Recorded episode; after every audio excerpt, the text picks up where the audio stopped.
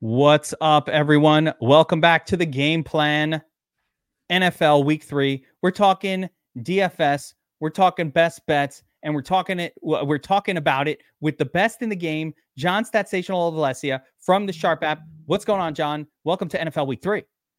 Week three, man, flying by already. That's how it goes for the NFL season. Things start moving. Um, I like I like when we get to this part of the season because um, and as a data driven person, I would imagine you do too, as we finally start to get enough data from these games and these players to start understand, understanding some usages. Teams, you know, come out of their uh, look sort of early season funk a little bit where they're off their game and start to, you know, play as you were expecting them to. You know, uh, winners and losers are emerging in the uh, in the fantasy space in terms of usage and everything. So uh, uh, this is an exciting time. Yeah, I mean, listen, the first the first couple of weeks, like you said, it's first couple of weeks you could have an advantage. I mean, I know you know you study it all summer long, so it it, it does you you could have an advantage over the field. But for the numbers guys like myself, uh, yeah, things start to kind of weed themselves out, so to speak. So you uh, you start to get a, a feel for you know which which running back's going to get used more in in the uh, out of the two, let's say, and, and which wide receivers are going to get all the target shares and, and things like that. So the numbers start to get a little bit clearer.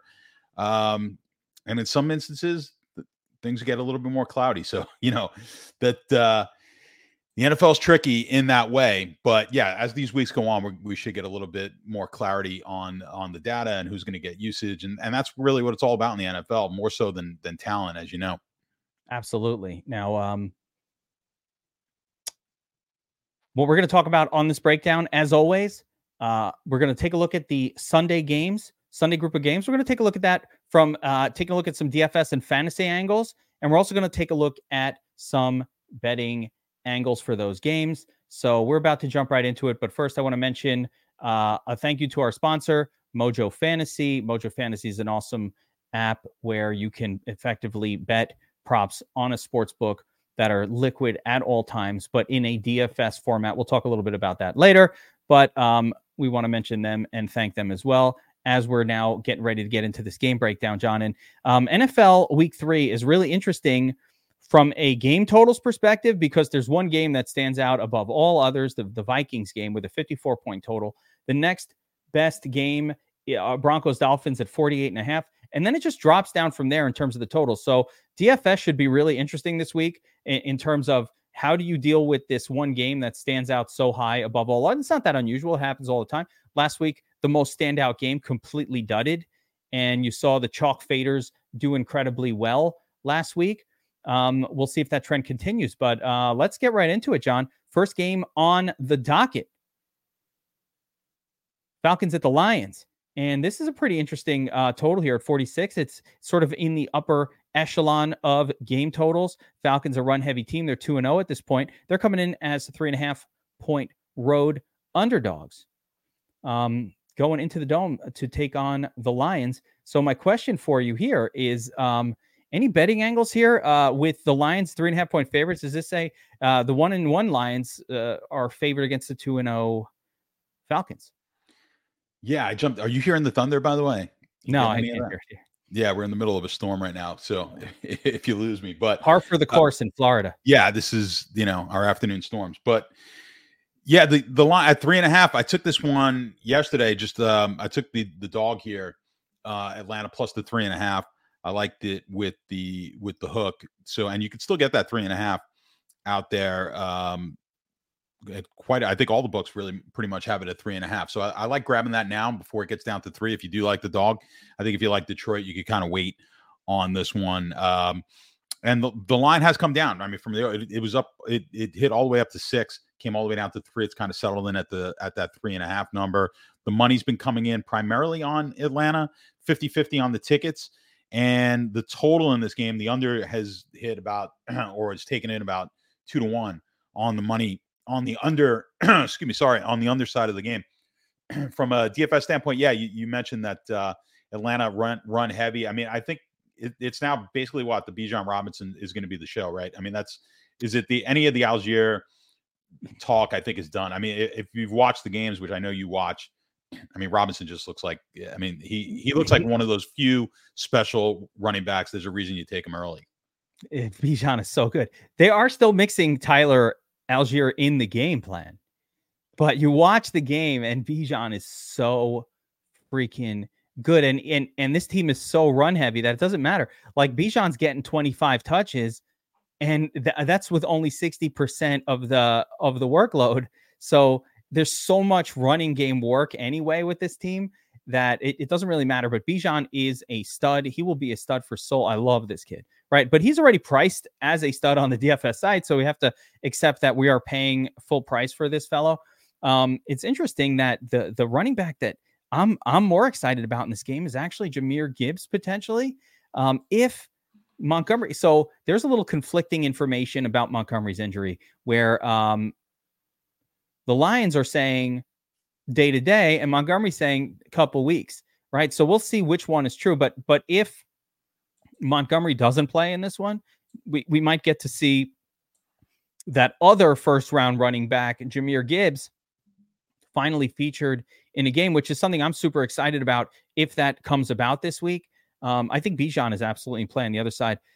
The um, the only other angles here that are of interest, of course, Amon Ra is always interesting. I think um, the fact that Josh Reynolds is still priced super low. I talked about him last week on this breakdown as well, and who's 3,700. I was like, that is going to be one of the best plays of the week. Of course, he wound up in the nuts lineup, so I'm glad for everybody who watched this show last week that was able to get onto Josh Reynolds, but he's still underpriced relative to the role on his team.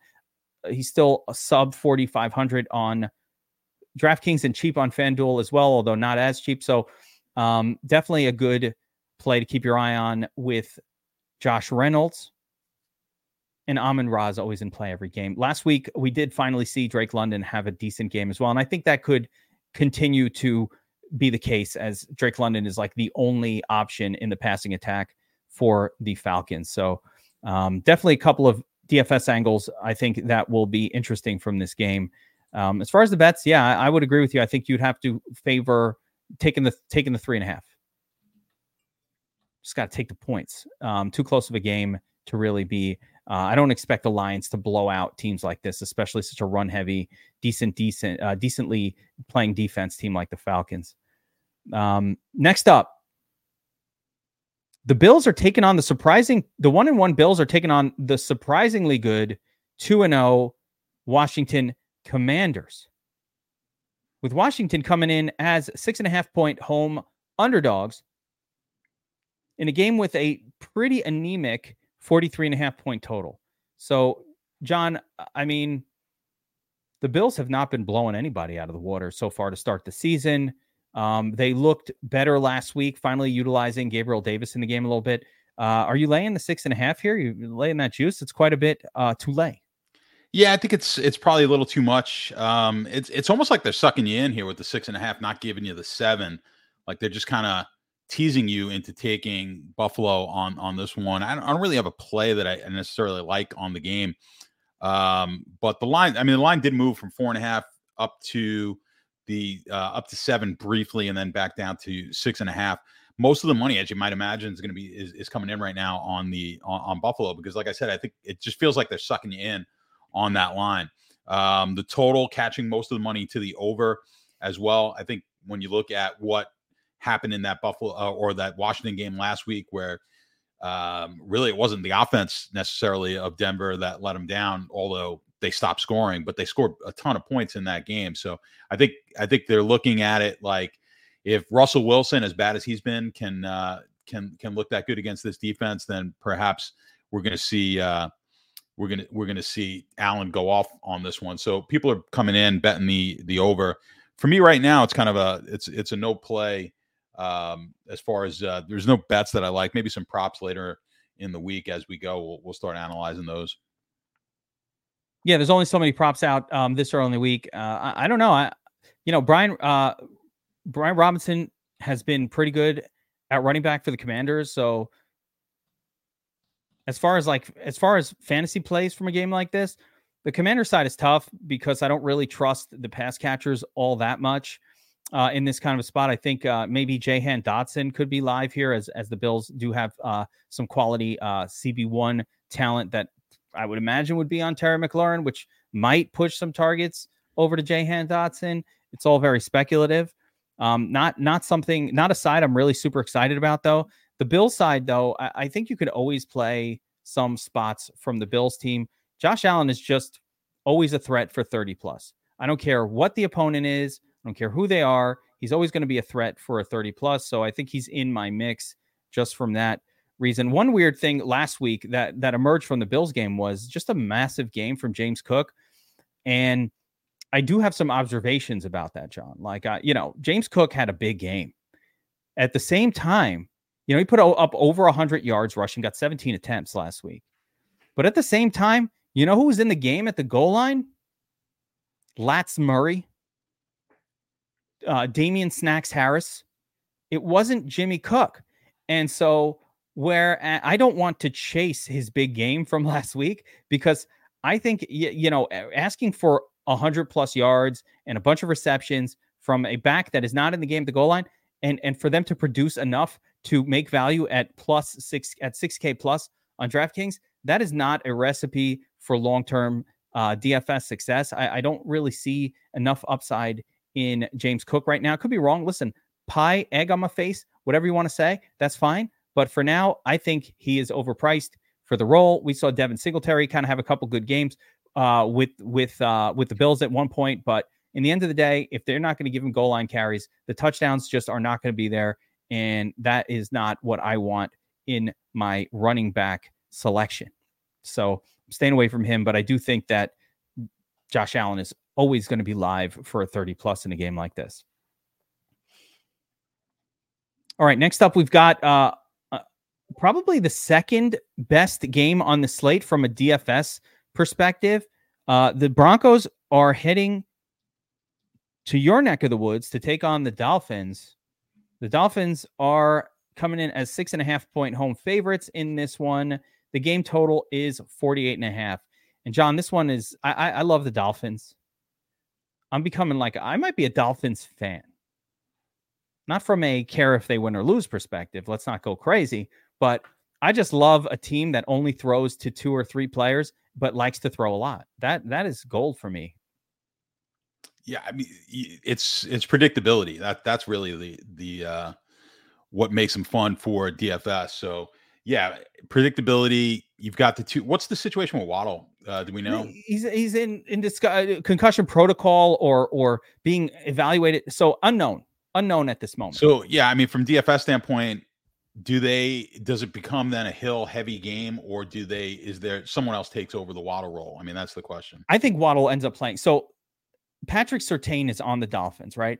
And that kid is a very good cornerback. He is like sauce gardner level one of the young super stud cornerbacks. I on think he will, uh, he's on the broncos. So if waddle's playing i'm excited to use waddle because i think surtain will be on Tyreek Hill. Tyreek Hill cannot be completely contained, but if you put an elite corner on him, it should hold him down just a smidge. We saw last week the Patriots used a very, very deep safety approach to the game, which wound up getting the Patriots torched via the run. So uh, Belichick going to make you take away what you do best.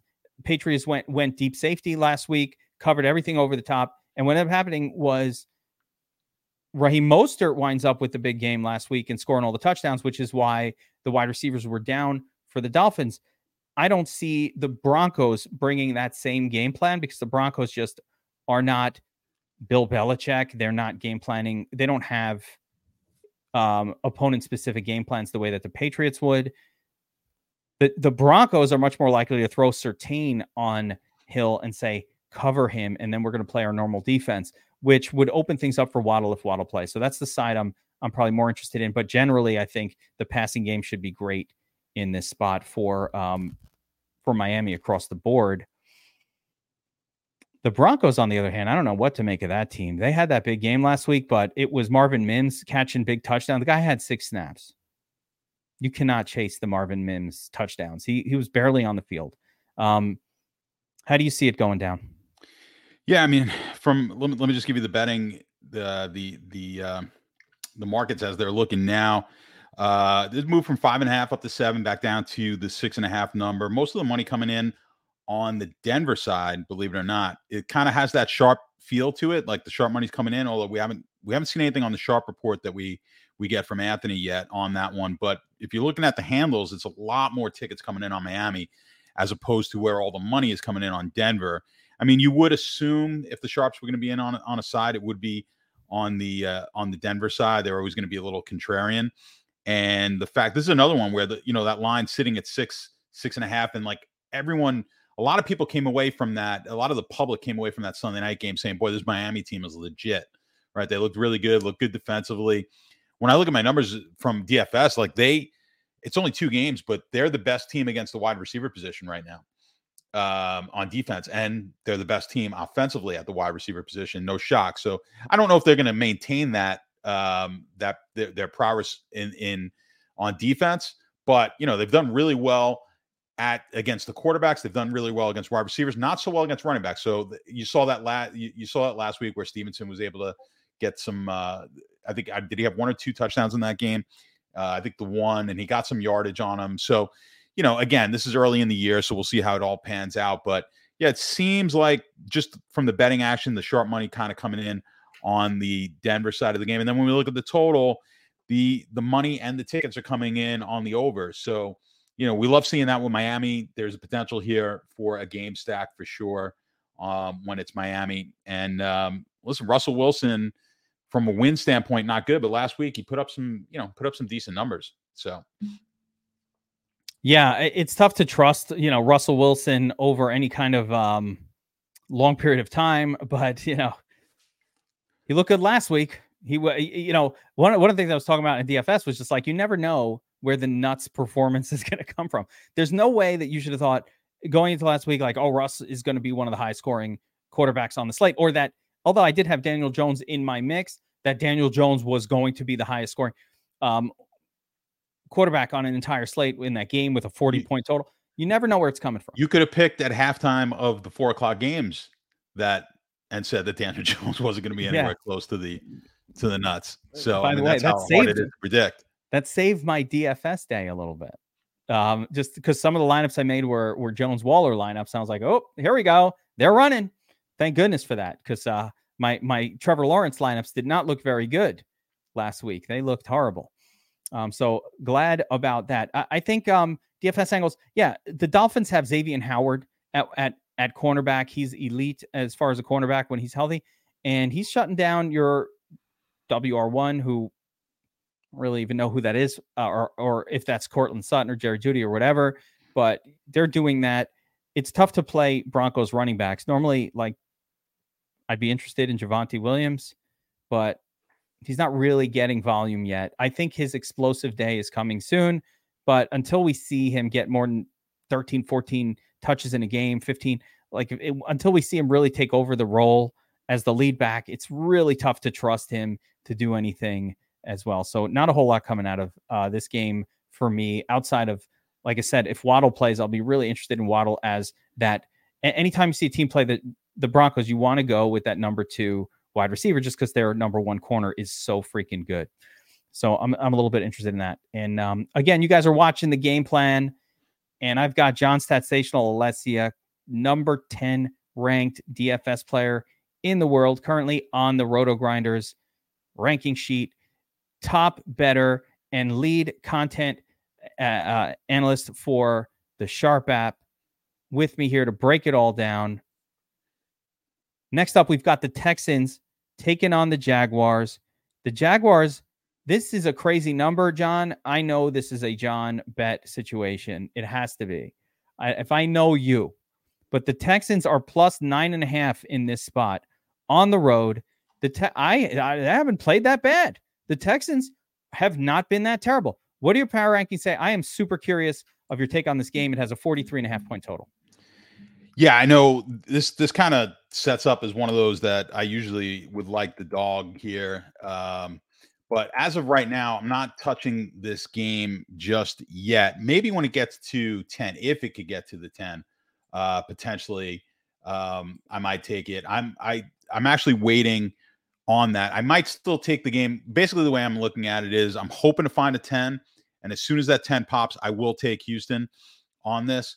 And if I have to take a lesser line, I will. I'll wait until game time on it. So eventually, I'm going to get a Houston bet in there. I'm just hoping I could I could get that uh, all the way up to 10. Now the money's actually been coming in on Houston, so I'm not too optimistic that that's going to happen. The line did move from seven up to nine and a half, and it's just they won't give me the 10 uh, right now. So I'm just kind of looking up the sharp report. I don't see anything um, specifically on this game as of yet. So I think the sharps, I think that's what you're going to wind up happening, which is why this game might probably doesn't get to 10. Is I think the sharp money is just kind of sitting on the sideline. If it hits 10, they're gonna they're gonna hit it.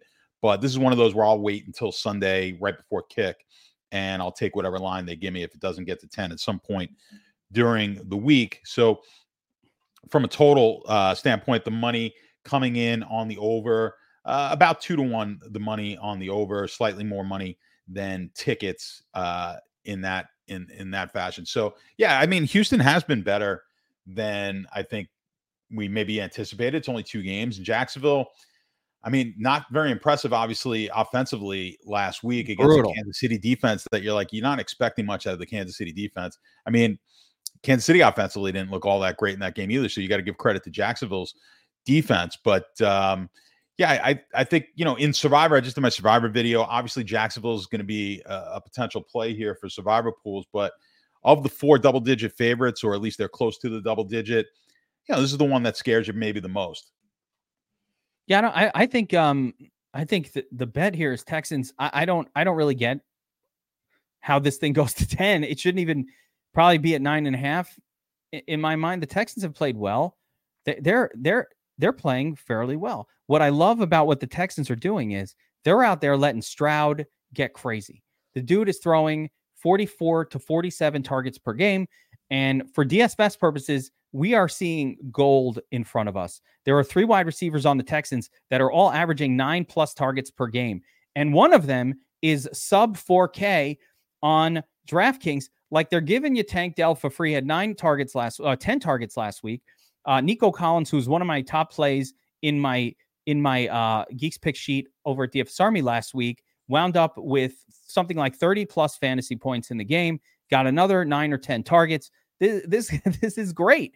I love what's happening with and they've given up on running the football almost completely. They're just out there like, hey, CJ Stroud, get out there and just throw it like a lunatic um, to uh, just pass a ton. And that for me is DFS goal. I love it. But also, the Texans should be able to score with that approach. So I don't really get why they're 10 point underdogs. Their defense has been pretty decent. And the Jaguars have just not played that well. So it's like a combination of factors. I think, um, let me ask you this DFS angle, John. Trevor Lawrence burned everybody last week. Everyone, right? This is a good spot for Lawrence at home against the uh, Texans right? It's a better spot maybe for Travis Etienne in fairness, because the Texans are a team you want to run on, but it's a good spot. What do, what do you do in this situation? Do you go right back to right back to the guy? You're like, hey, he burned us last week. I don't care. Let's go back to it. If you if you did that philosophy and you went right back to Joe Burrow after getting burned week one, you got burned again in week two. Yeah, I don't know if it's my favorite choice, but I'm not going to get. I'm not deterred just by, by the fact that they had a bad game last week. I mean, I think we've had enough um, you know, we've seen enough out of out of Lawrence and and and the Jags here that they are more. You know, you'd have to think that last week was more of a one-off than not. Playing a, a team like Houston now, Houston, like you said, they've been throwing the ball, which means if they're going to throw the ball higher points uh, in the game, that leads to more opportunities for Jacksonville to score. So to me, it looks like more of a uh, of a game that you could have a really good game uh, game stack in this one. So yeah, I, I'm not going to be deterred by the fact that he had one bad week. I mean, if if people are going to get off him for that, but I, I, you know, where you might see people off him is just because the line is so high. People always get worried on these high line games that you're going to, uh, you know, the, if it's a blowout, then you just don't get as many passing uh, opportunities in the second half of these games, which, you know, I can understand, but that that as well that doesn't uh, doesn't turn me off all that much because you, you consider, like I said, when, when they're they're going to be passing the ball, and I think Houston's going to have success passing the ball. So if they do, that's going to force the that's going to force the hand of Jacksonville to go ahead and throw it as well. So I think you can get, um, you know, if this game is high scoring, you'll see one of the quarterbacks uh, along with at least one of the pass catchers, maybe two. And if it's going to be two, I think you, you might get two from the Houston side and then one from uh, and one from the the Jacksonville side. That, that's kind of what I'm thinking. I'm like, if you're playing, uh, you know, Ridley, you, you might as well throw throw a Tank Dell or somebody like that in there, or a Nico Collins in there, who I love again this week, and just kind of do a little game, a, a, little game build. And if the Texans keep this game close, the the Jaguars will continue to push on offense throughout. Again, I think this the best spot is Travis Etienne in just the sense of it's good to run against Houston, but um, all of the uh, Ridleys and and we saw last week everybody's kind of in play on that Jacksonville offense. Last week it was uh, uh, Christian Kirk a little bit that was doing his thing. So yeah, a lot of different ways to approach it. Now, um, again, I want to take a second to remind everybody about our sponsor, Mojo Fantasy. And John, a new segment that I want to do called the Top Prop segment, and we're going to kind of mix these two things in. So let me let me talk a little bit about our sponsor, Mojo Fantasy. Um, here's how this game works. Basically, there are thousands of NFL and MLB player props in there. You build a portfolio, and the better your portfolio performs, the more cash you win. You pick as many props as you want, and you try to beat the crowd. It's a whole new way to play fantasy. The props act like stocks, so you can buy and sell live all game long. It's really the only fantasy app that allows you to make moves after the game starts. So you're not really stuck in a bad pick. You can cash in on a hot start from your player or just hang out and let them ride. That's it. Make picks, make moves, make money. You can check it out on the Apple Store right now and come to more states, sites, the Google Store soon. But currently, you can only get this if you have an Android phone. And John, that brings up the top prop segment. And what I want to take a look at right here is the Sharp app top props optimizer tool. So we can pick up a couple of spots uh, for our Mojo fantasy lineups, amongst other things, right? So Mojo Fantasy effectively is just giving us props against the spread, and you bet them. The cool thing about that site is, like I said, they are they are live like a stock market. The, the, there is a live, liquid market at all times uh, on the props, including in game. But before we could really worry about that, let's talk about some props that stand out. So I, I brought up the top props optimizer from the Sharp app. John, a lot of these formulas are your design. So, um, you know, be proud of this awesome tool that you've put together here on the Sharp app. Now, right up top, the the, the I've got the Carolina Seattle game loaded up because this this one stood out for me. The total passing yards for Geno Smith, and you could see here the uh, odds makers have this number set at 252 yards.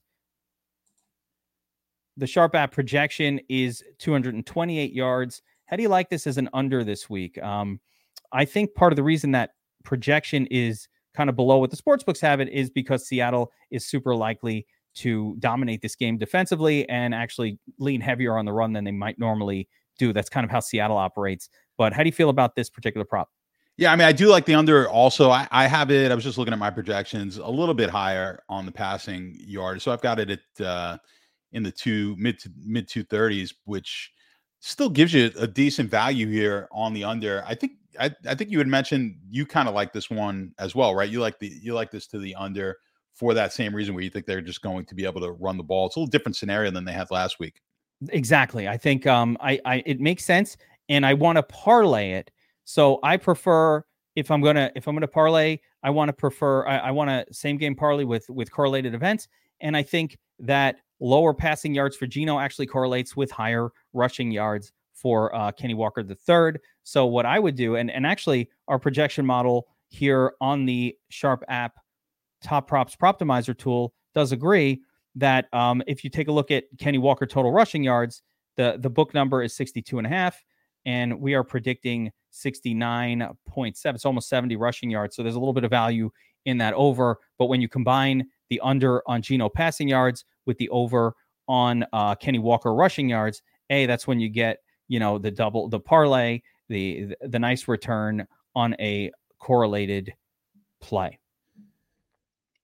Yeah i have it about the same yardage there as well. I've got it just around 69 yards projected so um yeah say you got to see what the sgp is on that but yeah i don't, I don't know what the number is when when you combine them i'd imagine it's something in the range of 3x but but like what I do on a on a same game parlay, John, and I'm just gonna like take this away from the tool here for a second. What I like to do is I might take the alt line. I like to give myself a little more chance of of actually hitting. So I might actually push the the the yardage number, for example, down to maybe over 49 and then I'll, I'll, adjust those numbers a little bit uh, you know reduce the the long oddsness of it and, and, that's just how i do it and actually i have a question for you um, but what do you think of that so just to increase my odds of hitting a little bit while still getting a more than uh, 2x return i mean here's the thing if you're getting if you're getting good a, a good edge on the actual number then without doing the math, you'll probably be getting a pr- pretty much a, you're, you're going to get a similar edge on the alt line. So I don't mind that at all. So like when you're using the the the top props and you see an edge on there and it's one that you agree with, don't just blindly take every top prop, right? I mean, you'll see I give out the top prop uh, NFL picks, I give out MLB picks. So I go through and I and I give the best ones that I feel. I mean, we might give out a hundred props here that we think have value, but um, you really need to to go through and filter them yourself and say, well, these are the five that I really like the best, and play those. Uh, that's the way I use the tool, and I think I think the most effective way to use it. But with that said, we were just talking to one of our guys uh, earlier today, right? And and he likes taking those alternate lines, but he likes taking them to where he's getting plus money on it. So you take a prop like this where it's 252 and a half on the under. So I don't know if they're if they've got a prop at like 235 and 225 and he'll ladder it down or ladder it ladder it up depending so um even if you take you have to understand so let's say you're projected you also agree with that 228 projection.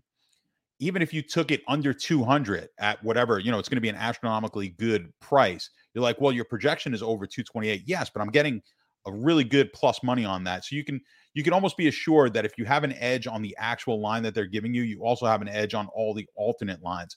So taking a shot there for a small amount of money, you may be able to get four to one, five to one on an alternate line, as opposed to even trying to yeah. parlay those lines. So there's a couple of different ways you can go about it.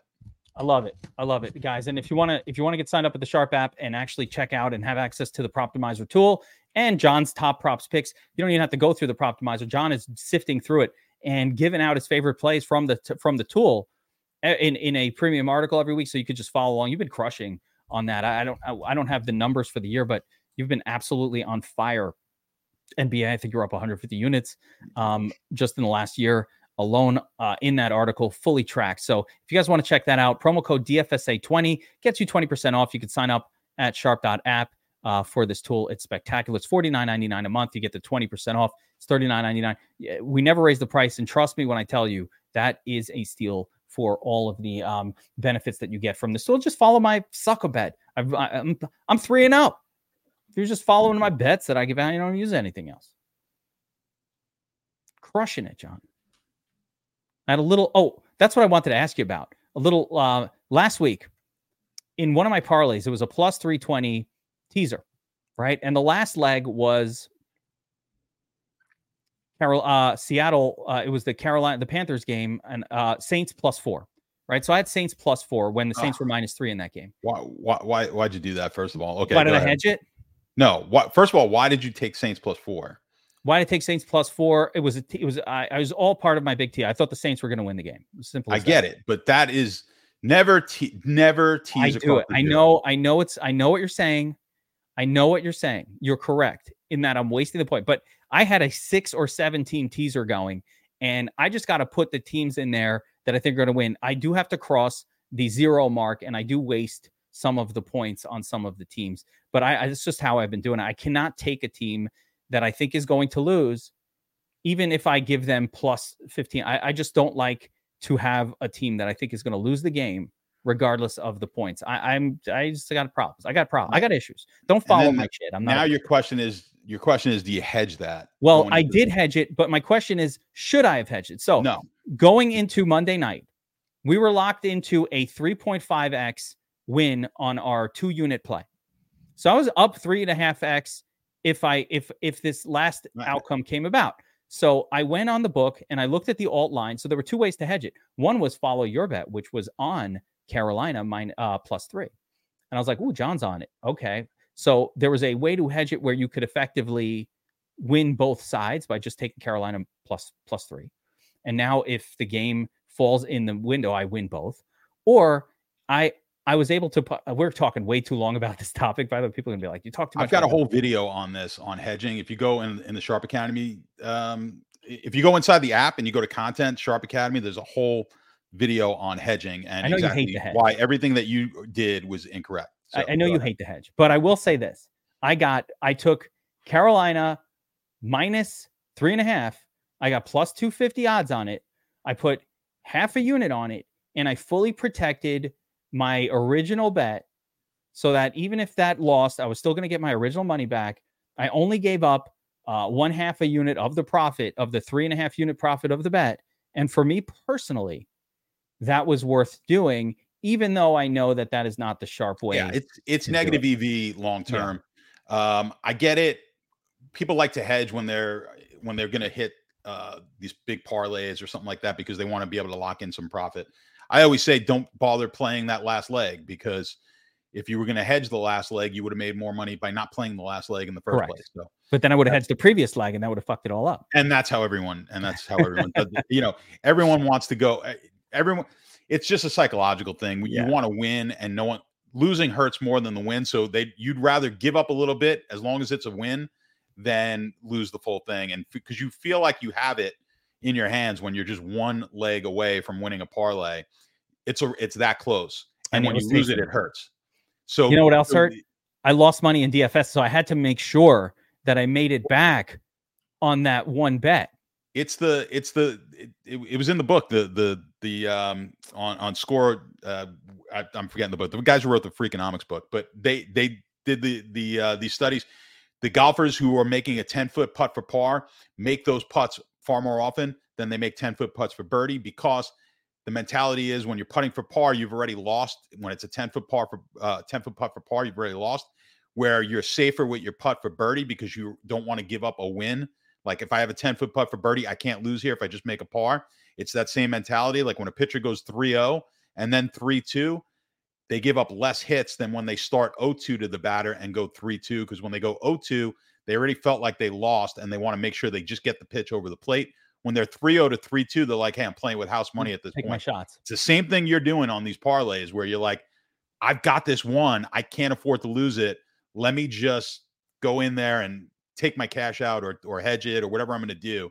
So same mentality. I totally fall for that every time. But but what I don't fall for is hitting the cash out button on DraftKings or FanDuel because they're ripping you off. And again, let's bring it back to our sponsor. One nice thing about Mojo Fantasy is when you have that same bet going on Mojo, there it's a liquid market at all times. They they have done something amazing there where that market is liquid. So, you know, if your quarterback, let's say we're playing this Geno prop right on Mojo this weekend, the Geno and the over on yardage for um, Kenny Walker. Well, as soon as Kenny Walker hits the over, first of all, you could just sell it and you get 100%. It just cashes out. Now you could use that money for something else. But on the Geno prop, for example, that's live throughout the game. So if Geno is just, uh, he's only got like 70 yards at the half, that that prop is already like paying out 90 cents on the dollar at halftime. You might choose to to cash that one out. You don't have to take a hit when you cash out. You just cash it out 90 cents and buy into a different prop. So uh, reminder, check out Mojo Fantasy, promo code DFS Army. You got to download it on the App. It's an app only. And it is a DFS game. You are not actually betting props against the market. You just, hey, it's a $20 contest, uh, 50 50, meaning the, the top 50% double their money. And you get to bet props and parlays all weekend long on this awesome stock market style um, app. And then who- whoever has the top half of amount of money in their account effectively at the end of the weekend, they get the payout of that 50%. So you're actually not um, betting anything. It's play money, but you get the experience of sports betting in a DFS concept. Make sure you check out Mojo Fantasy. All right. Let's keep going. There's another game here, John. Uh, a couple other games that are really exciting, but we're about to get to the big game of the thing. But before we get to that one, we got the Colts at the Ravens. The Colts are on the road, seven and a half point road underdogs, taking on a Baltimore Ravens team that is currently sitting at 2 0. This game carries a 45 point total. I don't know who the quarterback is for the Colts, John. I think it's going to be Minshew. That's the best I could say. It's going to be Gardner Minshew here. Um, he's a competent QB. I don't think they lose anything. I don't think the spread would actually be any. As a matter of fact,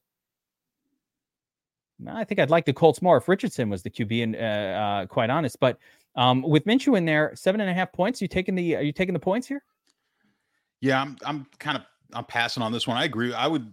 I I like it with Richardson in there. I like what I've seen from Richardson so far. I mean, it's a shame we've seen that with with uh quarterbacks now in the past, right? With these these running type of quarterbacks, we talk about it all the time. And this is you know the kid's play two games. He's been hurt in both of those games.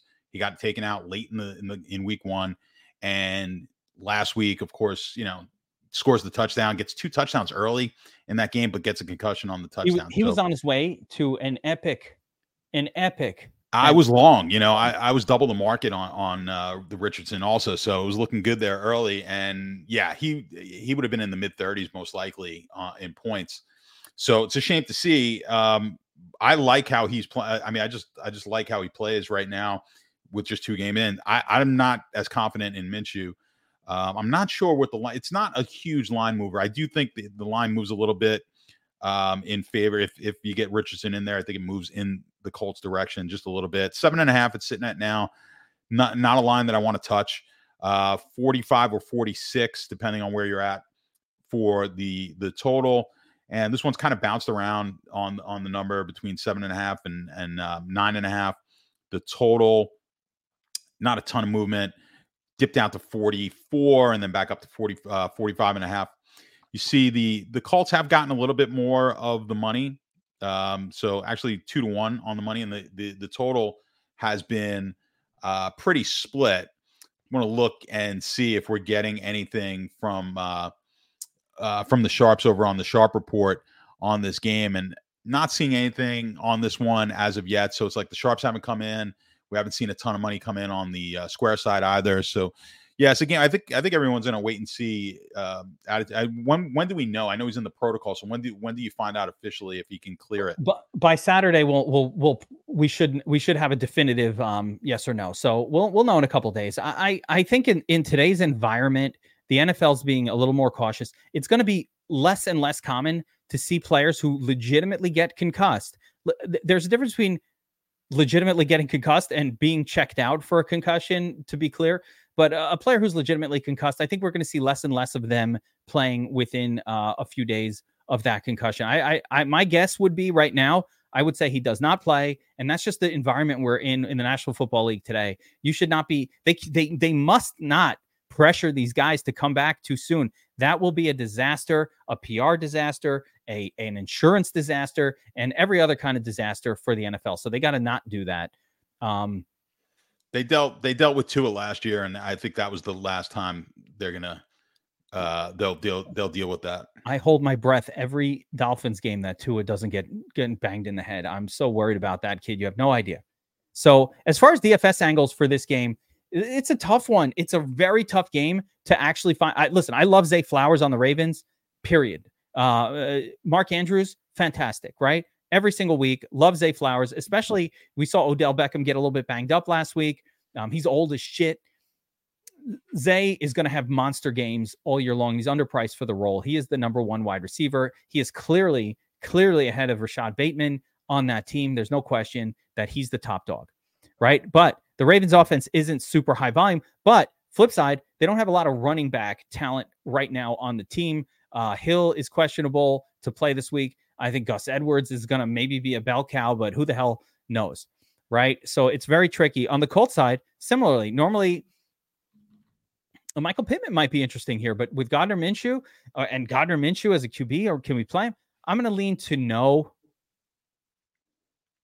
I'm going to lean to no that Minshew is probably not a good play and that maybe the Colts offense isn't the best of plays here. But there's some GPP upside there. There's a little bit of like, no one's going to play these guys because it's Minshew. And maybe just for that reason alone, there is some tournament upside, but it's not a game that I'm personally looking to target heavy this week at all. And and quite honestly, Lamar Jackson's just been a fantasy disappointment. People are thinking it's funny. I talked about this in the offseason, but this goes back years with Lamar Jackson. He hasn't been he had a couple of really really great games last year, but but a lot of bad games.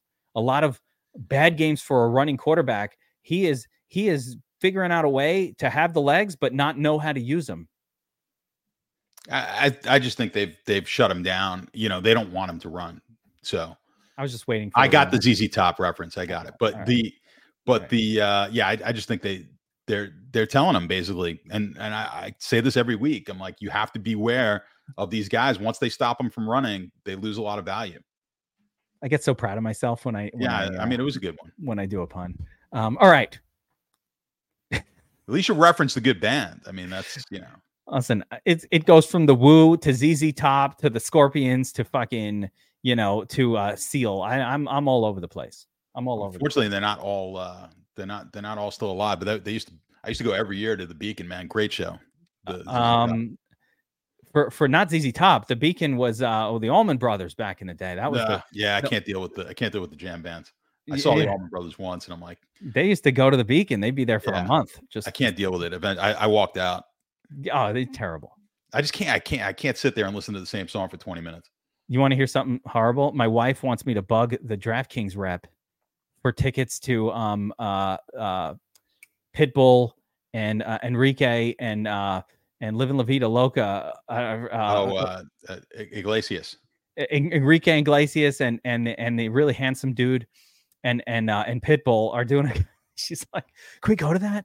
Like, really? That's the one that we're gonna go see. Yeah, that's that's what you're using. all Ricky your- Martin. I'm going to the Ricky Martin. You're using all Enrique? your DraftKings capital on that. Oh, I was like, you know, I can only make that call so many times. Yeah. You know, it's either that or UFC. No, we're going to Enrique. Keep the wife happy. Um, all right, Chargers at the Vikings, John. The game of the week. 54 point total.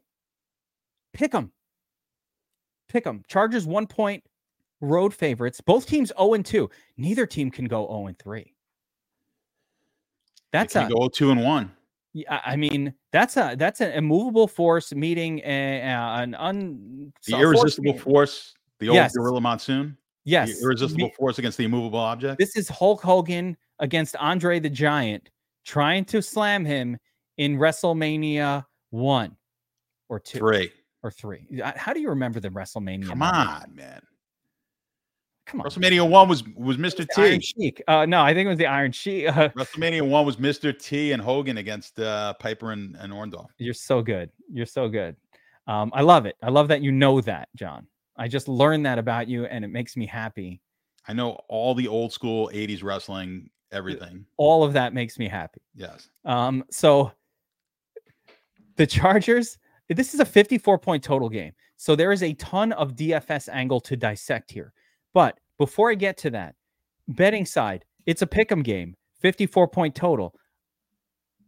Can you even I I am not fucking with this game at all. But wh- what what do you have a take here? Do you have a side?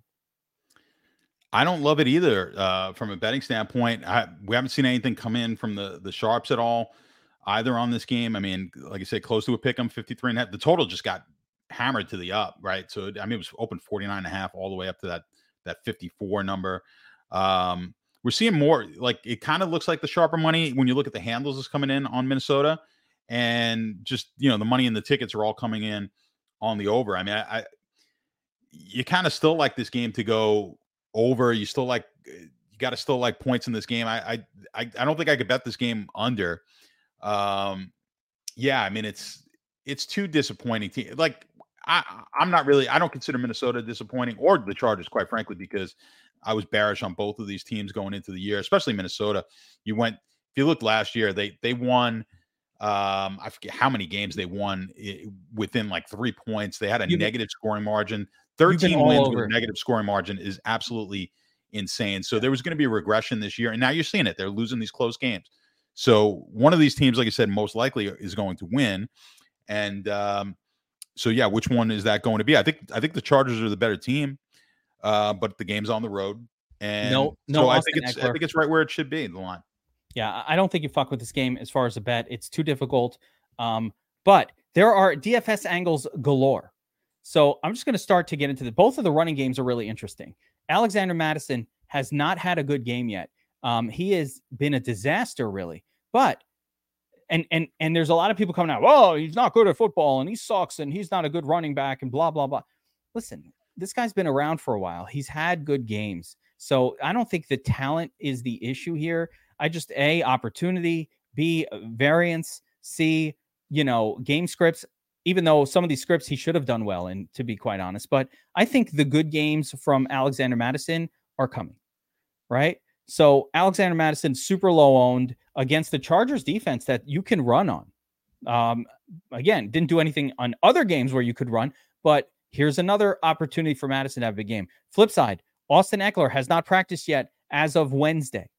Um, we saw uh, Josh Kelley do nothing as chalk. We knew the chalk was bad last week. In fairness, you don't really, you got to be careful running backs against the Titans. So we knew that was probably not going to be good chalk, but it wasn't like he was stuffed. He just barely got any any touches at all in that game. So that's a little bit interesting slash concerning.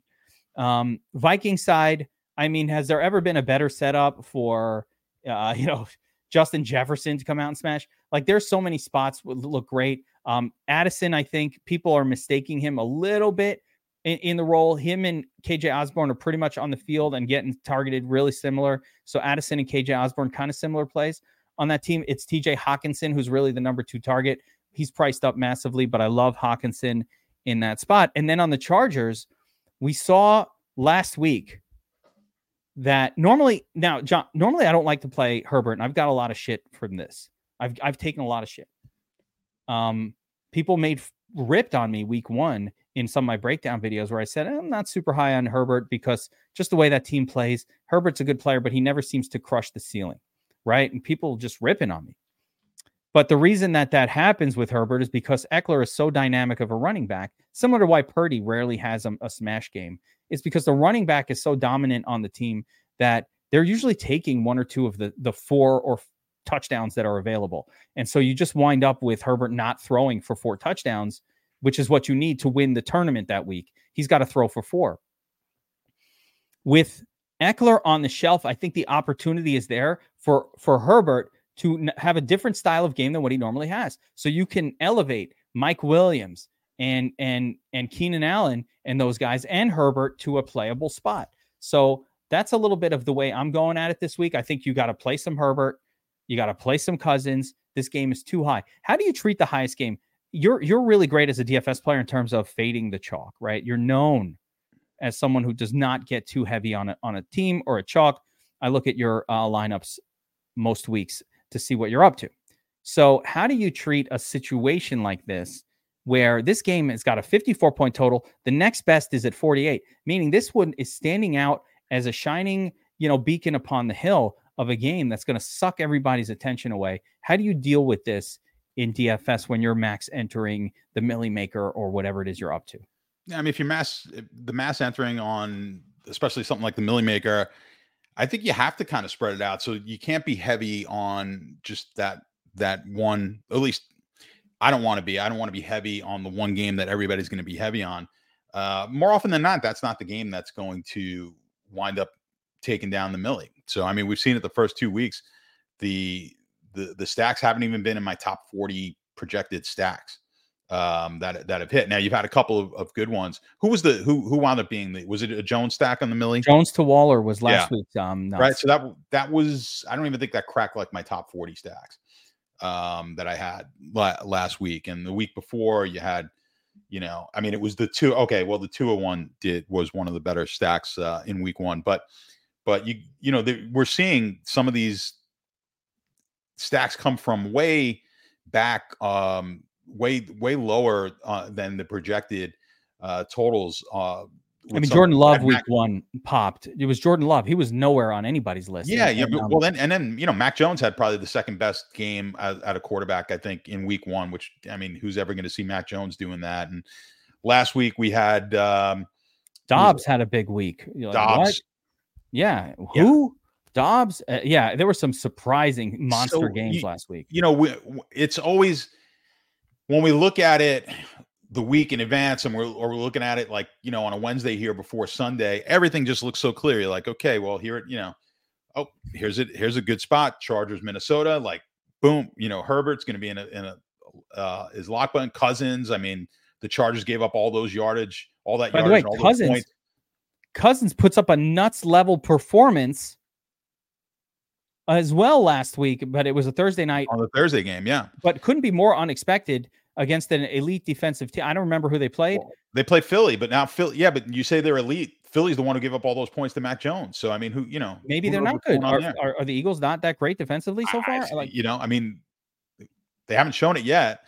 And so, and then you see the Chargers gave up all the all that yardage to Tua. They're the ones who gave up the the the nuts to Tua Hill combo in Week One. So you got to like Cousins to Jefferson.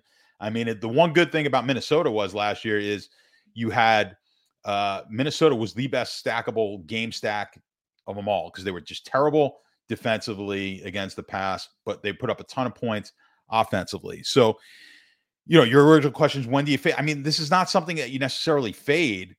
I think just when you're playing in your mass in your mass entering, you're going to be in there, maybe at the market, whatever you, you feel like the market is going to be on game stacks here, but you're going to have to spread it out as well because we just get uh, surprised week in, week out with who the the best game stack's going to be. So you could stick to like what Burn, you know, Burns's book and and kind of stick to the to taking those teams in the or uh, taking the the games with the higher uh, totals and the team totals, but you know that doesn't necessarily mean the game that has the highest total on the board is going to be the biggest winner. But when I'm mass multi entering, I'm certainly not fading it all the way. That's for sure. Did you? I'm sure you did. So I'm going to put you on the spot. Did you um attack the the Monday night game? Oh, okay. What? Oh, the Monday night game was a mess. The the, the two gamer. Did yeah. you play? I just. Oh, I, I played just, it. Yeah, yeah, yeah, yeah. You played the two gamer. Okay. What was your exposure in the tournament to Nick Chubb? 100%. Shame on you. So, yeah, I don't want to get too deep into it. I just so, wanted to know. I like. I wanted I to, to go. You have to go. Listen, he was going to be the nuts if he doesn't get his knee blown out. But um, he had 70 yards, like like one quarter into that game. He, yeah, he was. Just, I yeah. think 64 yards or whatever he was in, in yeah. the first quarter. Uh, and he was about to go into the end zone. They were going to score right there, and that, that touchdown goes to Ford. But I, in those short slates, I'll go all in on the guy who's going to be close to all. He was like, I think he was ninety percent. So at that point, like, I'm not going to go seventy. I'm just going to go. He's in. He's in the winner, barring an injury, hundred percent. So I'd just rather go hundred percent on that player. Yeah. Um, Olave's in a similar situation. I just thought in that. I just thought uh, um, Cooper was m- just massively under owned. Uh, Amari Cooper. Well, so, Cooper, Cooper was the was the was the guy, right? That was. So I wound up like fifty percent Cooper, mm. but and that took me off Olave a bit. Before, if Cooper wasn't playing, I would have just been all in on on uh, Olave and on uh, on Chubb. Oh wow, you just would have went 100. percent I would have went 100 because they're just you know at 90 percent owned for both of them. I I just don't like fading. I like fading, you know, 40 percent guys, 50 percent guys, but you know, you see it sometimes in, in NASCAR too. The guys like 65, 70% owned. Like, I'll just go all in because at that point, even when they don't even score what you uh, assume they were going to score, unless they unless they're just terrible, they're going to be in the nuts because so they're, they're going to be in the winner at least because so many people are going to have them. And I'll just I'll just go. I'd rather just go over the market on those guys. Basketball happens all the time. That's how we win in basketball is just going all in on the, the value guy. Basketball is seventy percent owned. A whole different story. Now I have one more DFS like strategy related question for you. Sorry, we're I hope I hope you guys are watching and enjoying this shit because I'm gonna pick his brain when I can. So here's my other DFS related question. On this past Sunday, I can't believe we're doing this an hour. Should have done this up at the front. I didn't think of it.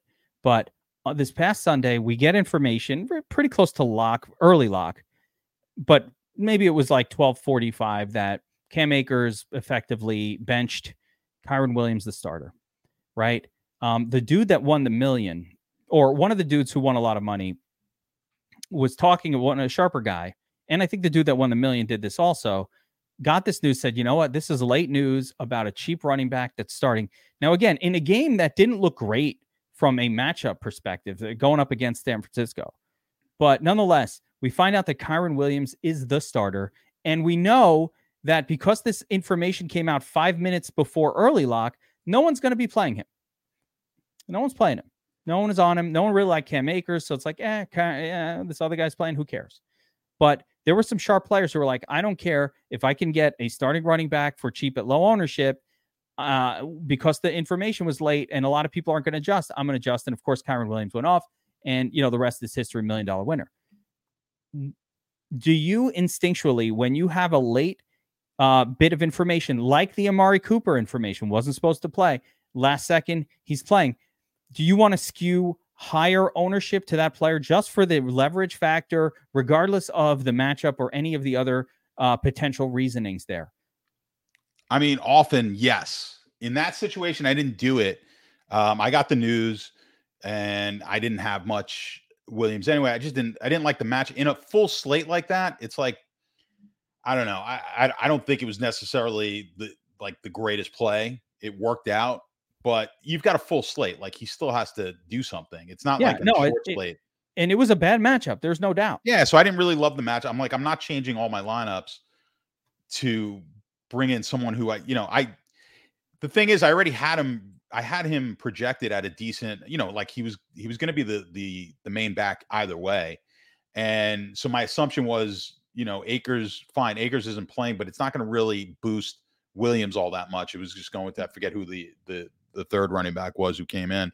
I'm like it's just going to boost that that back and just maybe I bump up uh, Williams a little bit, but not enough to change it. So I mean, wound up being the wrong, but, wrong but ball. Flip but side, so that situation not on board. But flip side, the Amari Cooper situation, same same deal. A lot of people not playing. Well, Amari Cooper, I knew or, was playing because Stefan because Stefanski was on earlier in the day. I forget which show he was on, and basically said he was going to play. So yeah, but um, people thought like, oh, he's, he's going to play with a groin injury. What if he's kind of half-assing it? he's still the low. The ownership was lowered artificially. I, where normally, I was shocked he was at fifteen percent owned, and and I, I, was shocked. Oh, was he? Did he get all the way up to fifty percent? In 15. the he was like, oh, oh, that's what I was going to say. It was like, uh, yeah, it was very low. I, was I wasn't surprised. I wasn't surprised. I was, I was, I was at fifty, and I'm like, yeah, there's no, I, I that I didn't get. Um, you know, I was initially like in the 30s, and I'm like, yeah, I should probably get, I should probably get a little higher on him here because I want to, I want to be like, I think that's going to be a key yeah, the the I mean, eh, you wind up getting injuries in both games at the running back position. I mean, everything was just a mess. Um, Listen, other weird shit happened on that yeah. two game slate, and, and you're not expecting multiple running back injuries. But I did notice in my back testing that because weird shit happens, um, that generally limiting all players, regardless of how good the spot is, to you know no more than 45 50% ownership across every single position group was a more profitable way to approach the two game slate, uh, just in general. Like, especially though, the Michael Thomas at 50% types uh, that you want to be under the field on. But, but just generally, when you did that, what ends up happening is you just end up with more of the Jerome Fords and, and the, um, and the Tony Jones Juniors than you would if you don't do that. And it's just they randomly pop into lineups, and all of a sudden, I I did pretty good on the slate because I did that, I didn't I didn't limit it enough. I was at 70% Chubb because I I like you. I was like, man, this guy is in so good of a spot. I wish I'd gone lower, but but like just limiting it at all did allow the t- I had lineups with Jones Jr. and I had lineups with Ford, and those were in the top 100 uh, in the in the tournament that I had entered. So that kind of saved my even though I didn't take first because I didn't force enough of those guys to find the right mix but every lineup that had Ford or or the other dude in it, uh, the, or, or Jones Jr. like was in basically the top 100. Like there weren't many lineups in the entire contest that just had those guys or just had one or the other. All right. Anyway, let's get back to it. I hope I hope you guys enjoyed that little sort of DFS strategy break there because I love that kind of stuff. That's more important to me than talking about players or individual plays. I like to know how to react to certain situations and if we can come up with repeatable things like, you know what, if a player's supposed to be out, but then he's in, fuck it, load up because he's under owned. And if it works out, it works out. If it doesn't, I like to have rules of thumb. I like a rule of thumb. Speaking of rules of thumb, I got a rule of thumb of not to play uh, players from this game. And that's the Patriots at the Jets. Now, the reason I want to play it is because uh, this game carries a 36 and a half point team total, uh, game game total one of the lowest totals I've ever seen in all of the watching of football. Not the lowest ever, but it is close. And the Patriots are two and a half point road favorites in this one. Now, John, betting angles. We going for my boys? J- yeah, I, I, I, like the I like the Jets. Plus, I took it yesterday at the three, and it's moved down now um, to the two and a half. So this defense is. I mean, I was shocked last week that Dallas was able to put 30 up against. So I, I think that says a lot more about da- Dallas than it did the Jet. This Jet defense is stifling. You know, the thing about the Jets is like this team last year was in the same exact situation. I mean, all they did was just revert back to last year, and this team was a borderline playoff team last year with no quarterback. They never had a quarterback the entire year, and they still don't have a quarterback. And now. they have better running backs, by the way. Last year they lost Breece Hall. Yeah. Um, and they were rolling uh fucking Zonovan uh Knight out as their running back. Now you got Breece Hall, Dalvin Cook, uh, healthy, both of them. So you have a, a dynamic sort of running back duo to complement the lack of the quarterback.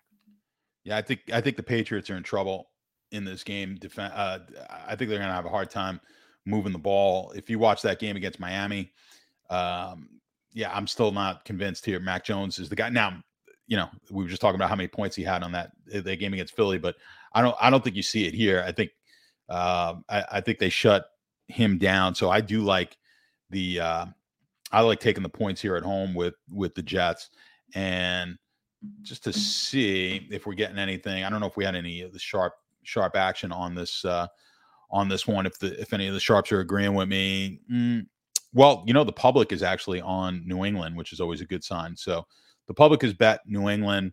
Not seeing any sharp money yet on the the, squares. The squares are on the Patriots. Um, I, I like all of it.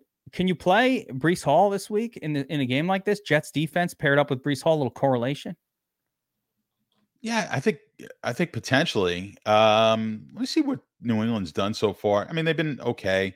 Uh, nothing special against uh, against the run. It's it's tough. You know, listen, you go back to New England. What's New England going to do? I mean, they're going to try to shut the run down. I mean, so do I expect much there? Probably not. I mean, I mean, You're you saying what the, the Patriots will come into this game knowing the Jets are going to come in and try to run heavy, and You're they gonna- will they will bring a man down into the box and Yeah, make gonna be tough Zach. Wilson beat you through the air. You have to let Zach Wilson beat you. I mean, you can't, you know, you you you can't let you can't let them just run the ball down your throat. So I think that's the the move. You know, they'll play man to man pretty much. I think and and go ahead try and beat me. Um, you know, if I'm the Jets, I say this all the time. I'm like the one thing this kid could do is throw the ball. Like he's got a he's got a great arm. So I think the your game plan is if if they're going to stuff everything down low, I think you've got to just air the ball out with Wilson and hope for the best. Like play and play a long game, right? You're not going to grind like they're not going to have 80 yard drives with they're just not going to have 80 yard drives. So every once in a while, you pop, you know, you hit not that it was a bomb, but you hit that one to Garrett Wilson last week, right? Just kind of a blown uh, angle that they took there at Dallas. But you're going to have to take those kind of shots. You're going to have to throw the ball 20 yards down the field plus and hope that you hit a couple of them and, and then just rely on your defense to shut teams down. I mean, that's how they're going to have to play.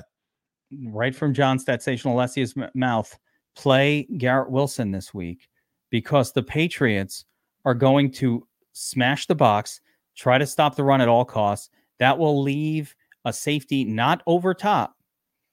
And Zach Milson trying to hit the hot MILF in the in the stands will accidentally throw it to Garrett Wilson, Well, who will take one to the house. Let me ask you this about Garrett. Like, why was everyone so excited about Garrett Wilson this year?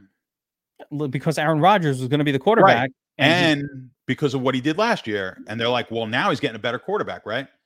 Well, Yeah. it reverts back to like what I just said. Like, a lot of those okay, good there were- games. In fairness, a lot of those good games last year came with like Mike White eh, or That's the true. other quarterbacks. It wasn't Milson who was. It was like Joe Flacco. You know, it wasn't. It wasn't Zach Wilson who was who was the quarterback for most of his good games. So I can't. but I would not in season long leagues. Like, if you if people are down on Garrett Wilson, I would not be. Like, they they don't have any other. Like, that's going to be the guy. I mean, he's going to be their offensive. guy. Yeah, I get it. You know, the offense sucks, but when they suck it all, you know, when the passing game is just going to one guy, which I think that's all they're going to be. There's no one to. else to throw to. There's no. Allen Lazard was a was a was a um a Rodgers guy. He's not like a. Right. There's no one else to throw to on that team. So I really like it. All right, John, let's power through the rest of these as we spend a lot of time, a little, I think, great time talking DFS strategy. On that note, what's going on with your power ranking sheet? When is that? When is It's that up on the. It's up on the app. I saw the power ranking sh- sheet on the Sharp app, but I did not see the full sheet. I Yeah, it's hard to get the. Uh, it's, it's it's hard for it to be, um, to look right on the app. But I did post it in the Discord for All the right, guys let's, in the Discord. let's work on that in the next week's um, show. We'll we'll uh, pop that on screen, show people what what they're missing in the Sharp app Discord, because that's one of my favorite DFS tools as well, and um, across the board and fantasy sports tools. So we'll we'll um, we'll mention that, and you can get access to that. Everybody who's a, a Sharp app subscriber can get that in the Sharp app Discord. If you're not a member of Sharp, code DFS Army DFSA 20 20 percent off. All right, um, Saints at the Packers. The Saints are plus two on the road here. Packers are home favorites. This game carries a 42 and a half point total. Saints did not look that good to me the other day um, in getting that win against the Panthers, and the Panthers suck. I think um, the Packers are a lot better of a team than the Panthers here, um, offensively and just just in general defensively across the board. Um, so Saints plus two here. I don't know what's uh, this feels like a Packer spot to me all day, John. Yeah, I mean, it kind of looks that way. I I don't have anything that I I like, so I haven't made a bet yet on this game. Packers are getting hit pretty good here. The public's on the Packers. Um, they're getting hit with the money. Over ninety percent of the money coming in on the Packers. Uh, the unders getting bet as well. Line, how's the line move from one to three? Kind of settled in at the two, and on the total, if I can scroll across, yeah, that's kind of bounced up and down as well. So can't get too much of a read on there. But like I said, the public, as you might expect on Green Bay, because Green Bay's looked a lot better, I think, than than New Orleans has. So I, I get the uh, you know, you're getting the underneath a a field goal here at home. I think people are the- apt to uh to take it. But the New Orleans defense hasn't been terrible. the Saints play worse on the road, John. They just do. And that's been years, years and years. Now, I don't different coaches, different players. I think it might be just dome teams, just when they leave the dome, are just not as good. I, I'm, I don't, I, you know, that's just kind of my my theory on it. But they haven't been good. They haven't been good. They they play better at home than on the road. So that that for me is a big part of this one. Um, Saints don't have much going on at running back. This is a weird game for DFS purposes. So let's talk about the Saints running back situation right now. They don't have much going on. They got Ford Jr. They've got, um, you know, uh, Alvin Kamara waiting in the wings. Uh, uh, the the rookie. I can't remember his. They haven't been his able to name- run the ball anyway. Yeah, but the rookie anyway uh, has been out for the last couple weeks. Um, uh, his name escapes me at this moment. I don't know why, but um, the the rookie running back, uh, uh, the name escapes me. But he hasn't he hasn't played, and I don't think he's going to. So they might get another game of Ford Jr. for cheap. Which okay, Kendre Miller. Um, if Kendry plays, I think he actually might take the role, or you just don't want to mess with their running backs at all. The running backs haven't been good. It's been Jamaal Williams. It's been bad matchups, but you know they're switching the personnel up. Uh, the flip side, the Packers, there's a rotating crew of Nair Duels and injured players at wide receiver. I don't know how to mess with anything DFS purposes uh, on the Packers until like a Christian Watson comes back. It's hard to trust any of them. Uh, AJ Dillon. So I don't think I, I don't think uh, Jones is going to play once again, which means we'll get another game of AJ Dillon. Dillon didn't do shit in the last game uh, as well. Didn't get touches. They didn't get opportunities. I, I don't blame him. Didn't play bad. Just didn't get many opportunities at all. It's a weird one. It's a weird one for DFS. I don't really trust Dillon after the lack of opportunities last week. I don't really know what's going on with the Saints running backs. I didn't see enough volume for Olave to want to pay up for him. I'm having a hard time uh, picking spots in this game that I'm interested in. As the whole game just doesn't interest me that much from a DFS angle. Sorry, it's just what it is. Let's move on, John. Titans at the Browns. Uh, next up, we're we're this is the the last of the early games, and uh, the Titans are three and a half point road underdogs, taking on a Browns team. Man, Deshaun Watson, he looked like shit. This the the team total 42 and a half on this one. Deshaun Watson looked terrible last week. Sacked um, seven times. Just just awful. Just awful, awful, awful. But that was against a much better defensive team, I would say, particularly against the pass. Uh, now they get the Titans, who are, you know, I, I would imagine your sheet loves attacking the Titans via the air. Um, they have not been a very good defensive team when it comes to uh, stopping the pass. They're they've been elite at stopping the run uh, so far this season, from uh, at least my my basic uh, understanding of it. So, you know, do we? I, I'm going right back to Mari Cooper. That dude is the clear alpha in that offense. I'm going right back to him, John. On the Brown yeah. side, Titan side, it's tough to trust anybody outside of Derrick Henry. From a betting standpoint, I've been riding Tennessee the first two weeks. It's worked for me, and I'm coming back to him this week again. So I'm going to go three weeks in a row on the Titans. I got this one. Let me see. I did get the uh, three and a half on that. So uh, put that in, I think yesterday or the day before for, uh, yeah, yesterday for, for everybody at the Sharp app. So, yeah, with that low total though, and let's see where the money's coming in. I mean, we, we don't have anything on the Sharp report on the game. More money is coming in on the on the Titan side, and then most of the money coming in on the under. I think people just saw that Monday night game looked atrocious. Uh, I mean, you you nailed it. Where Tennessee's been dominant against the running backs. They've had well, think about this now. So the chalky value running back has faced Tennessee week one, week two, and now week three again. You've got another backup coming in to and it, it's it's burned us. It, or if you probably it, burn again this week. I, I I feel differently this week. I feel like this time I'm get. I didn't play him the first two weeks. We were clearly off of them. Titans defense really good against the run, and especially Kelley being the chalk that week. We're like, dude, just let somebody else take that chalk. Um, as we talk about it in the DFS Army uh, sheets and Discord, I'm kind of getting on Ford though. I, I mean, I watched that game. He wasn't overly impressive. I mean, he had one, he had he had one long run. I mean, he had a ton of yards, but one of them, he got most of it on one run. Then he had that one run that was phenomenal, where he was like held for like a five yard loss and turned it into an eight yard gain. That was great. Um, he gets in the end zone there right at the Chubb injury. Um, he catches that pass. So I don't know. I, I, I, I mean that offensive line. It's a great offensive line, Cleveland. So you, so that they should be able to run the ball. You know, a lot of it is Chubb, but that offensive line is is good to run again. It's this is the real uh, sort of uh, the immovable object against the uh, irresistible. Was it the now I forgot irresistible force meets the immovable object? Yes, yes. So um, that's the here because Tennessee, you know, has been able to be uh, pretty dominant against the run, but they've been terrible against the pass. You just got to be careful in a game like this with a, with such a low total. I mean, is it going to bust out into a big scoring game where you know Cooper's going to Cooper's going to be that guy? I don't know. I don't think so. So yeah, I'm going to be. I'm going to.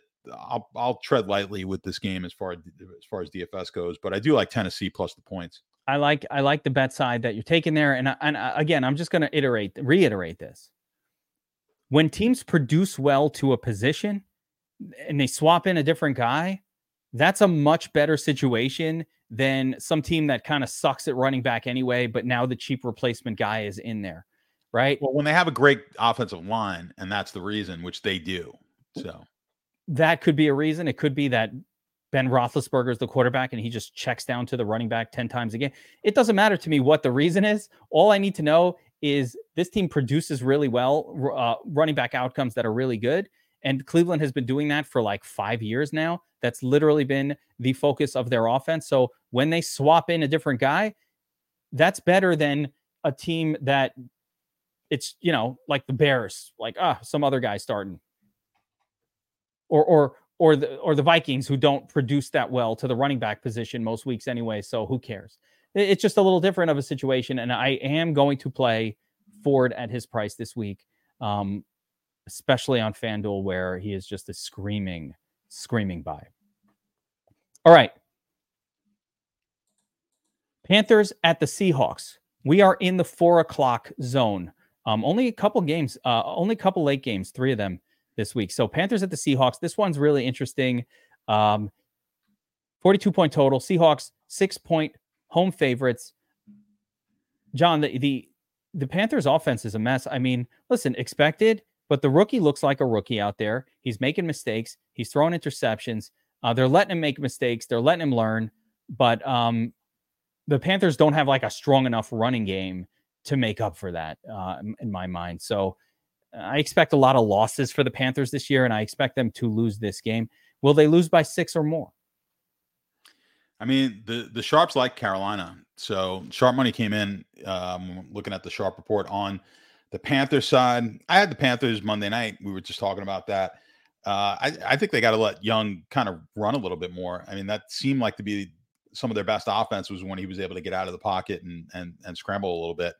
So we'll see if they if they do that in this game. But um, yeah, he's not a big runner in college. No, but he's got him. He, he, no, he can do I, it. I don't think he designed runs, but he, has got to get out there and run. I mean, his total was like nine and a half uh, Monday night, his yardage total, and that and he and he beat that easy. I thought that was kind of a good over uh, play, but uh, yeah, you, are going to see. We'll see what his prop is this week on that. And that that's another thing, like getting the sharp app and look at all the top props and all the props when you're doing DFS, just because it's going to help you figure out um projections, especially on like the the short slate, like the uh the showdowns and stuff like that, where you could really get in there and start looking at, you know, look at the court. It's it's it should be, you know, super easy to just do the math in your head. Like it's the same stuff that we did for the PrizePicks prop optimizer, which is just looking at um the what the sports books have and then converting that into a projection. But you could go look at like you know passing yards, receiving yards. Look at the look at the uh, you know the Thursday night game. That's all up there right now. You can look at the Thursday night game and be like, all right, well, what's the total going to be for uh, passing yardage by um, you know uh, Daniel Jones's passing yardage, and then figure out his his rushing total, and you'll get a you'll get a decent idea, and then you know just look up what his his touchdown props are, and you can get your own projection without even looking up uh, projection. So I like that, especially in the uh, in the short slates. But Thur- Thursday night freebie, John George Kittle under 45 and a half yards. Boom. You like the under? I mean, you know, they're not throwing a Kittle when um, they haven't been throwing when to him. Deebo and and and Aiyuk are healthy. They're not throwing to him. Yeah, yeah. I love the under here. Yeah, it's great, great spot. Yeah, I know. I mean, I'm stepping on your throat in that league that we're in together, but I had a monster week. But I do have Kittle on that, and I haven't been able to play him because he's just not getting the uh he's not getting looks. But in fairness, in fairness to me, I, I did not draft. You didn't draft that. I know you I did not draft it. So I can't. I can't get. It's not a bad team, but I didn't. No, your team's pretty good, but yeah, it's not bad. But you did not draft it. Yeah. Um, I just want to win that league because they because I went very unconventional intentionally with the hope of it uh, being good. So well, it's an that's an NFFC. That's an expensive league, but it's also part of a giant tournament. You don't just win the league; you get into a tournament with a massive um, prize. And it was all top. these, you know, it's all the these experts from mm. wherever. So I, I'm like, so I like to go a little. I went a little wacky with my with my strategy in the hopes that I could crush these guys because they because they uh you know they were ripping on it. I'm like, well, you know, when 10 teams are all doing the same thing, you got to go different. So, but okay. anyway, yeah, with this game, Carolina, like I said, the the sharp money came in at the plus six. We're seeing the money come in on Seattle. That makes sense. Money's coming in on the under. So yeah, if you want to back the sharp side of the game, we I mean that's the beauty inside the sharp app. You, you, you head to the sharp report. Anthony posts it periodically throughout the course of the day, and each and every day he updates it. And you could just back the sharp money and, and do well. So sharp's taking Carolina at plus six. Um, and I'm not shocked with that play at all. Um, as far as DFS angles go on this one, uh, I'll go back to what we talked about earlier on the show in the props breakdown. In that um, I don't really see this one as where the Seahawks passing offense just lights it up. Uh, I think the Seahawks defense is a great, great play, and it's probably my favorite semi cheap defense option on the main slate. Uh, again, Bryce Young is just making mistakes, and we're going to take advantage of that uh, as much as we can. On on the Seahawks side, I think this is a run heavy approach. I think we could see two touchdowns for Kenny Walker, K Dubs, Kenny Dynamite Walker, as I like to call him. So um, that's the only real player that carries my interest in this game as a whole, period. Um, let's move on, John. Bears at the Chiefs, 0 2 Bears, 12 and a half point road underdogs, taking on a Chiefs team that's just one and one right now, has not put it all together offensively yet. Uh, Kelce's back, getting healthier. The rest of the wide receiver groups are is basically, how would I put it? Just kind of getting things figured out at the moment for the Chiefs.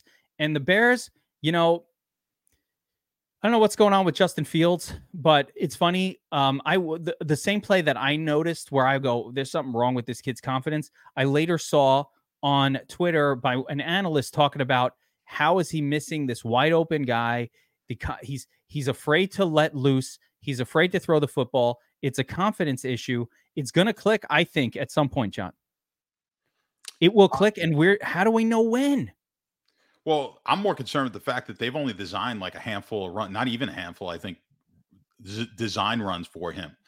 Like his value, we need him running the ball for the value. Um, I think it was yeah. Last week was was really disappointing. I think uh, that was a spot where I thought he was going to have a better game. You know, I could give him the pass in week one. Packers have all summer to to kind of game plan for him in the division.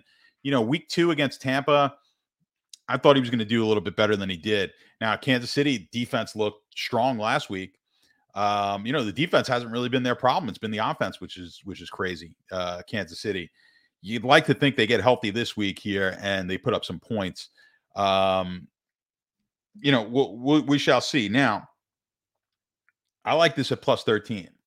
I'm actually taking the points. You're taking Bears and the points. I'm taking the Bears and the points here. I took it at 13. Has it moved now? I think it's moved to 12 and a half. Uh, it's in at 12 and a half on the book that I'm looking yeah, at. Yeah, so it's actually come down since I've taken yeah.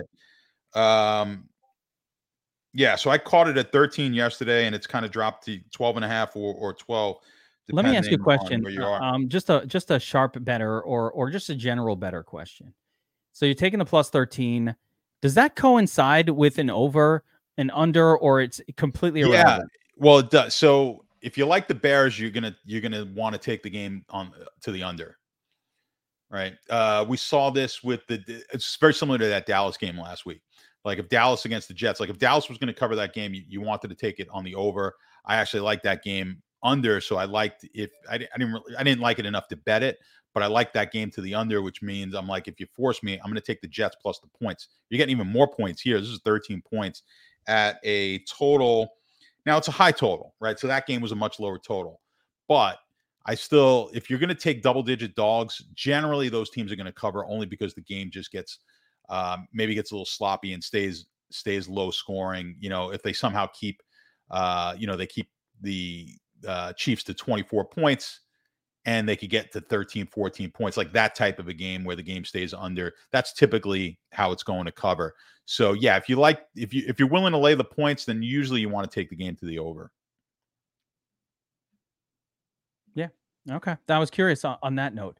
Um, as far as DFS angles go, in this game, John. So the Bears look like they're going to start to feature maybe Roschon Johnson sooner than later at running back. I'm not ready to jump on board with that, but if you uh, have a fantasy league that you're in, it's a guy you probably want to pick up pretty quick. Um, I I played DJ Moore last week. I, I think you go right back to him here. DJ Moore remains underpriced. He is should be the focal point of the passing offense for the Bears, and and you know they don't throw it a lot, but they're going to be down in this game and they're probably going to be throwing. You could probably go right back to DJ Moore, but obviously, in, in order for that to work, Fields has to not completely suck. I don't know if we can count on that. Um, certainly, if I have Fields in the lineup, I am stacking him because for him to produce at his elevated salary right now, it won't be enough just with the legs. He's got to throw a little bit. So I need one of Kmet or uh, DJ Moore in that lineup with him. Uh, not because Fields can't have a decent day without any passing work, but he's not winning you the tournament at his price unless he hits the 30 plus number, which doesn't happen um, with the legs alone. He's got to do something with the pass as well to get there. Um, as far as the Chiefs go, I think outside of uh, outside of uh, Kelce, who's always a very good play every single week, no matter what. I don't trust any of them. I don't trust any of those wide receivers. I don't trust the running backs. I don't trust any of it but Chiefs defense is really interesting. So that that's a spot that we can pay attention to. Last game of the slate, John Cowboys at the Cardinals. And since we're talking about 12 and a half point spread, massive, uh, massive underdog situations, we got another one of those here for you. Um, but in this case, I think the Dallas uh, defense backs up that number. Uh, you know, coming in to give a beating to uh, to the Chargers. What do you think? Yeah, Dallas looks like they're on a mission. Not the Chargers, the Cardinals. Yeah, the yeah. Cardinals. Yeah, the, you know Dallas looks like they're on a mission. I, I, everyone with the, you know, Cardinals are tanking and all that, but like, you, I hate, I hate that talk. Like, te- especially in the NFL, like teams don't tank. Now, front offices may tank, like they may put an inferior product out on the field. But if you think some these guys are going out on an NFL field and tanking like not giving it their all, like you're out of your mind. Like the players always want to win. Players want to win, and they also don't want to get hurt. Like if you think they're going to half-ass it out on the field, like there's no one, you know, n- there's no NFL players out there, you know, not giving not giving it all. The coaches certainly want to win for their jobs. So once they put the now, it's an inferior product. We know what the product is. So that's have what have you met Have you met Kyler Murray? I'm pretty sure there are some guys not giving it their all. Well, that there are always there are always a couple of guys who aren't giving Wait, it. That should be Aren't the, giving it wait, their the all, but, thumbnail. you know. I just made a thumbnail face. Yeah, he did. Yes, I did. But for the most part, listen, these guys are trying to win. So, but with that said, I think Dallas is on a mission right now. The shutout week one.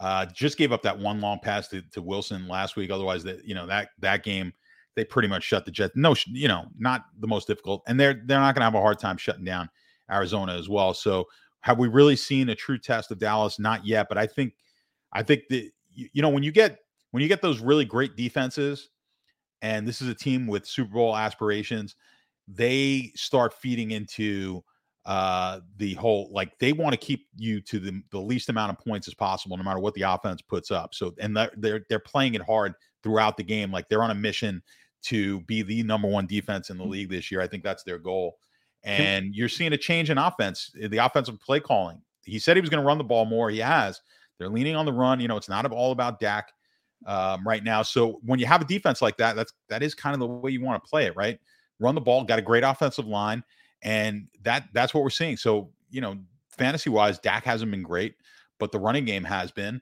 And defensively, just across the board, just every facet of the game, they're just shutting teams down. So uh difficult to to like Arizona in this one from a I am not I don't I think it's a sucker bet if you if you uh take the 12 and a half here. You gotta you gotta play the Dallas side. Or include Dallas in your teaser and just get the number down to six, six and a half. You know, just tease it. Tease that. You could cheese that in the Chiefs and lock in some wins. It's easy. Easy money. Lock it in. Tease it down. Um, let me give you a couple DFS angles on this game, and there are only two that really matter, in my opinion. Number one, playing the Cowboys defense in this game over 4K will not be done by a lot of people in the field. They are wildly expensive. They're going to be super low owned, and the the upside is like a GPP winning 30 point game. That is the potential for Dallas defense here and every week against a poor opponent. This team can clean up. I played them last week, got the 15 for the 4K price point, and you know what? I think it was the right call. I think it was the right call. Um, Tony Pollard, you mentioned him in the breakdown. The dude is a stud. He got a ton of touches last week. The the Cowboys broke the mold last week with Pollard against the Jets in a game they didn't really need to do this and they went out and they ran him 25 times and targeted him 8 times. Those are elite Christian McCaffrey peak numbers. He still put up 26 fantasy points against the Jets who have one of the best defenses in the entire NFL. Tony Pollard is going to run wild. What you going to do when Tony Pollard runs wild on you this weekend, John? You see how I brought it back around? Yeah, I like I like the WWF I'm- reference. I'm doing that because I finally discovered a piece of pop culture that you're aware of. I'm going away from the Lord of the Rings stuff and I'm going right to 1980s WWF. I feel like it was a discovery today. I like but- yeah, you there's nothing I don't know about any wrestling from the 80s. I love it. I used to rent, I used to go to Blockbuster and rent the old WrestleManias to rewatch them all the time. Like I am such a fan of this shit. Uh, I, I love that you like it too. Um, but anyway, Cowboys defense, Tony Pollard. Yeah, could CeeDee Lamb or one of these other uh, side pieces have a good game? Sure, but that's not the way I'm going to do it for this particular game. All right, guys. John, that's going to do it for the game plan NFL Week Two main slate coverage. Remember uh, to check out DFS Army. Promo code Geek gets you 10% off. Sign up for VIP. And of course, John representing the Sharp app. You can get all the incredible tools we talked about here on the show. Code DFSA20 on sharp.app. You sign up as a VIP. It's $39.99 a month. It never changes. You want that subscription, that price, that subscription price will be $150 a month in a year. You want to catch it now. Uh, we're adding tools on the Sharp app every single week. We're improving the Prop Optimizer tool every week, and there's so many awesome things coming at Sharp. You guys have no idea. So make sure you're signed up there, uh, and incredible DFS tools as well. The Prop Optimizer really does work uh, wonders for DFS. Of course, the sleeper um, and and and um, PrizePicks tools. Everything over there is really designed to help your bets um, and focus on player outcomes, which is really what we do at DFS Army as well. So check out Sharp app as well. And we want to thank the sponsor of this video, Mojo Fantasy, which is like a super fun game. You guys really should check promo code DFS Army. Uh, you have to download it on the Apple Store. Use code DFS Army when you sign up. You get uh, they will match your deposit up to hundred dollars, and um, it's just it's it's the effect of playing on a sports book. An incredible, really cool, unique idea for a sports book where the prop markets are always liquid, but you can do it in a DFS format, and that's what I like in a double up. So you're not risking thousands of dollars; you're risking twenty bucks. You win, you win forty bucks. You lose, uh, you, you lose your twenty. No big deal. But you get to bet player props all weekend long, have fun, and be doing it in game. So make sure you check that out. We will see you guys next time on another game plan.